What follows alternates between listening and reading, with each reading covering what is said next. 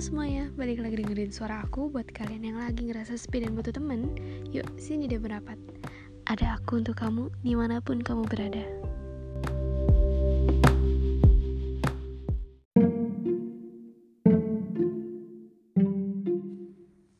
Eh, eh, udah mulai nih. Hai guys, aku mau cerita tentang apa yang aku pikirin saat ini dan dulu. Lah, kenapa nggak dari dulu dan sekarang? Ya, kita cerita dulu aja kali ya. Jadi, gini. Udah kayak mau gosip aja.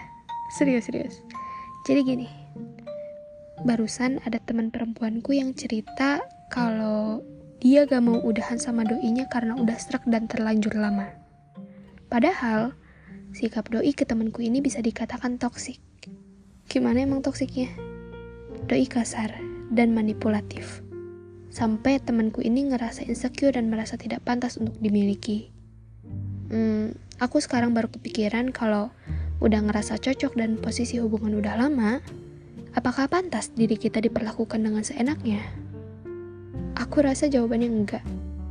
Karena setiap orang berhak untuk merasakan bahagia, nyaman, aman, bahkan adil.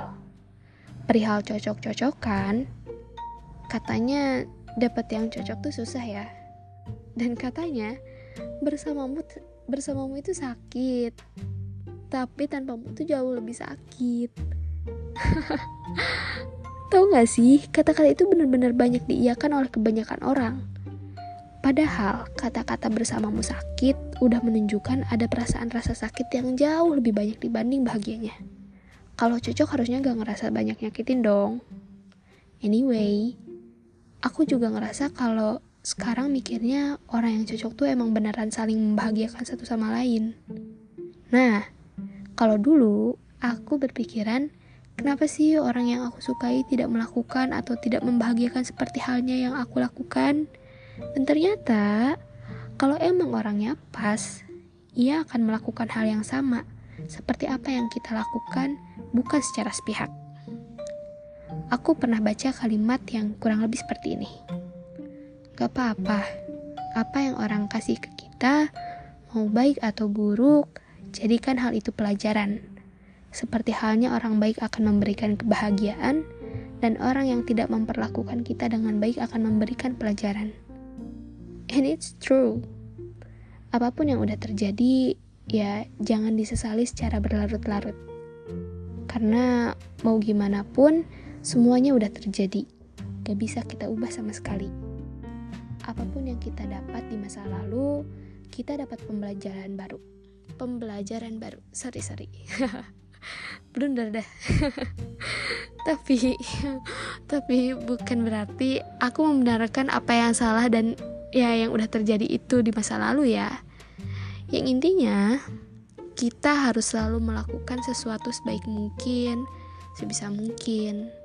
Karena masa depan itu lembaran baru dalam tanda kutip masih suci. Keputusan kita untuk melakukan di dalam lembaran baru adalah suatu karya yang bisa kita lihat kelak. Seberapa indah sih coretan di sana? Jadi, nanti kalau kalian udah move on dan lihat mantan kalian lebih bahagia, jangan ngerasa kok sama kita nggak gitu sih. Kenapa ya? Jadi iri-irian ya. Karena ya kalian itu belum pas aja, entah dari waktu atau kepribadian. Mereka lebih bahagia karena mereka udah menemukan yang jauh lebih pas. Dan kamu pun akan menemukan hal yang serupa.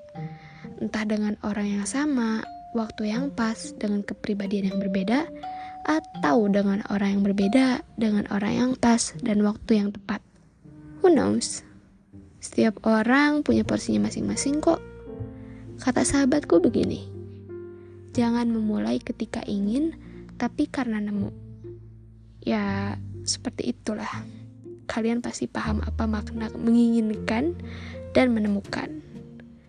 Oh iya, semoga kita segera menemukan yang pas ya. Good luck.